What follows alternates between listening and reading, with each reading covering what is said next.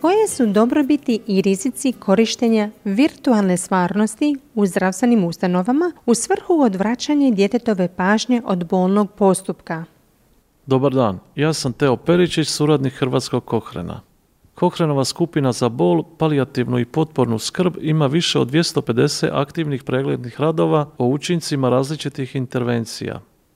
U listopadu 2020. oni su dopunjeni novim preglednim radom o učincima korištenja virtualne stvarnosti u svrhu odvraćanja djetetove pažnje tijekom bolnih postupaka. Autorica je Veronika Lambert iz sveučilišta u Dublinu u Irskoj. Razgovor je prevela doktorica Maja Štimac, pedijatrica iz Osijeka, a doktorica znanosti Irena Zakarija Grković, suvoditeljica Hrvatskog kohrena s Medicinskog fakulteta u Splitu, će ga pročitati. Ponekad je potrebno djeci koji dolaze u zdravstvenu ustanovu pružiti liječenje ili zahvate koji mogu biti bolni. Zato je uvriježena praksa da se pokuša odvratiti djetetova pažnja s igračkama ili ingrom u nadi da će se na taj način umanjiti njihova zabrinutost i strah od boli. Jedna od metoda za odvraćanje pozornosti koja se može koristiti je virtualna stvarnost, što podrazumijeva kompjutersku tehnologiju koja stvara umjetno okruženje s prizorima i stvarima koje sliče stvarnom svijetu.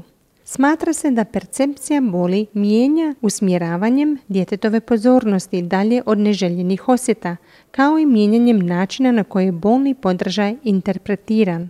Međutim, budući da su učinci nesigurni, željeli smo istražiti potencijalne dobrobiti virtualne stvarnosti u odvraćanju djetetove pozornosti od akutne boli, te jesu li tim postupkom povezani ikakvi neželjeni učinci. Naš primarni ishod je bio intenzitet primarne boli mjeren samoprocenom, izvješćem promatrača i praćenjem ponašanja, koji je procjenjivan tijekom postupka i jedan sat nakon njega.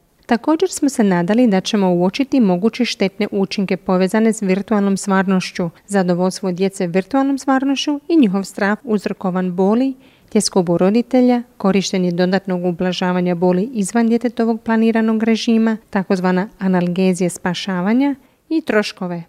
Bilo je ograničenih podataka i nedosljednih dokaza za te ishode, a ni jedna studija nije procjenjivala roditeljsku anksioznost ili trošak tih postupaka. Pronašli smo ukupno 17 randomiziranih istraživanja koje su uključila više od tisuću djece u dobi od 4 do 18 godina. Djeca su bila podvrgnuta različitim oblicima liječenja ili zahvata, uključujući venepunkciju, to je uzimanje krvi, previjanje rane i postupke fizikalne terapije.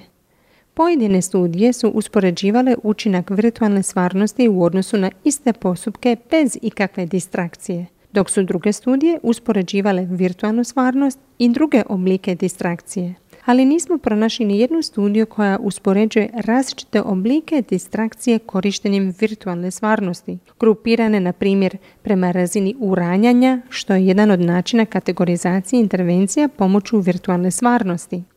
Općenito, ta istraživanja pružaju samo dokaze niske ili vrlo niske pouzdanosti, što otežava otkrivanje prednosti ili nedostataka odvlačenja pozornosti tijekom akutne boli u djece s pomoću virtualne stvarnosti u bilo kojoj zdravstvenoj ustanovi.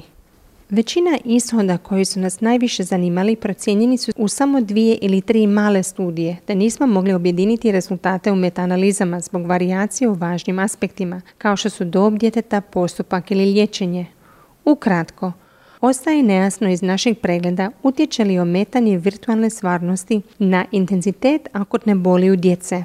Potrebno je više dokaza prije nego što se ometanje dječjega straha virtualnom stvarnošću može smatrati tehnikom za smanjenje akutne boli u djece.